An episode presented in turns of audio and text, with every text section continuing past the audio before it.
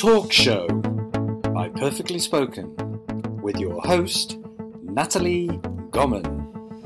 In this edition of Talk Show, Natalie interviews Debbie Jones, who talks about her experience of owning and running a deli and what exactly a deli sells.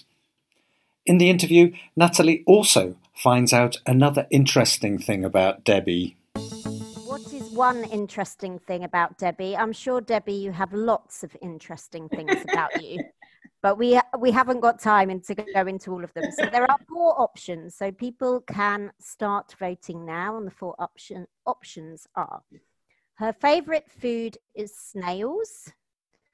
Uh, she is a professional food photographer.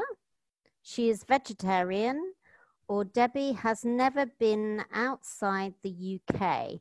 So I can see the votes coming in now. The most popular is she is a vegetarian. So I'll leave it for a few more seconds. Oh yes, we've got some more votes coming in.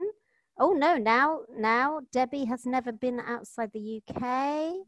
Oh, we've got some more votes. She's a pro- professional food photographer. Okay, I'm going to finalize the vote now. Right. So what is the correct answer? Debbie?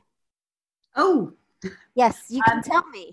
I can tell you. Okay, yes. so the correct answer is I am actually a professional food photographer. So when I worked with the other food businesses, invariably I took pictures for them. So ah, so you what? I mean, a food photographer. So you just they put food on a plate. You take a photo of it. Uh, in some cases, yes. So I worked with a lot of uh, restaurants, pubs, hotels, and in that situation, it would they would bring food and put them on the plate. Um, uh, also, I work with food people who make food. So then I would take pictures of them actually making the food. So in action, sort of action shot. Um, and also for recipes. So if somebody, you know, for like cookbooks and on a website and a recipe ah, okay. card, so yes, I make take pictures for those as well.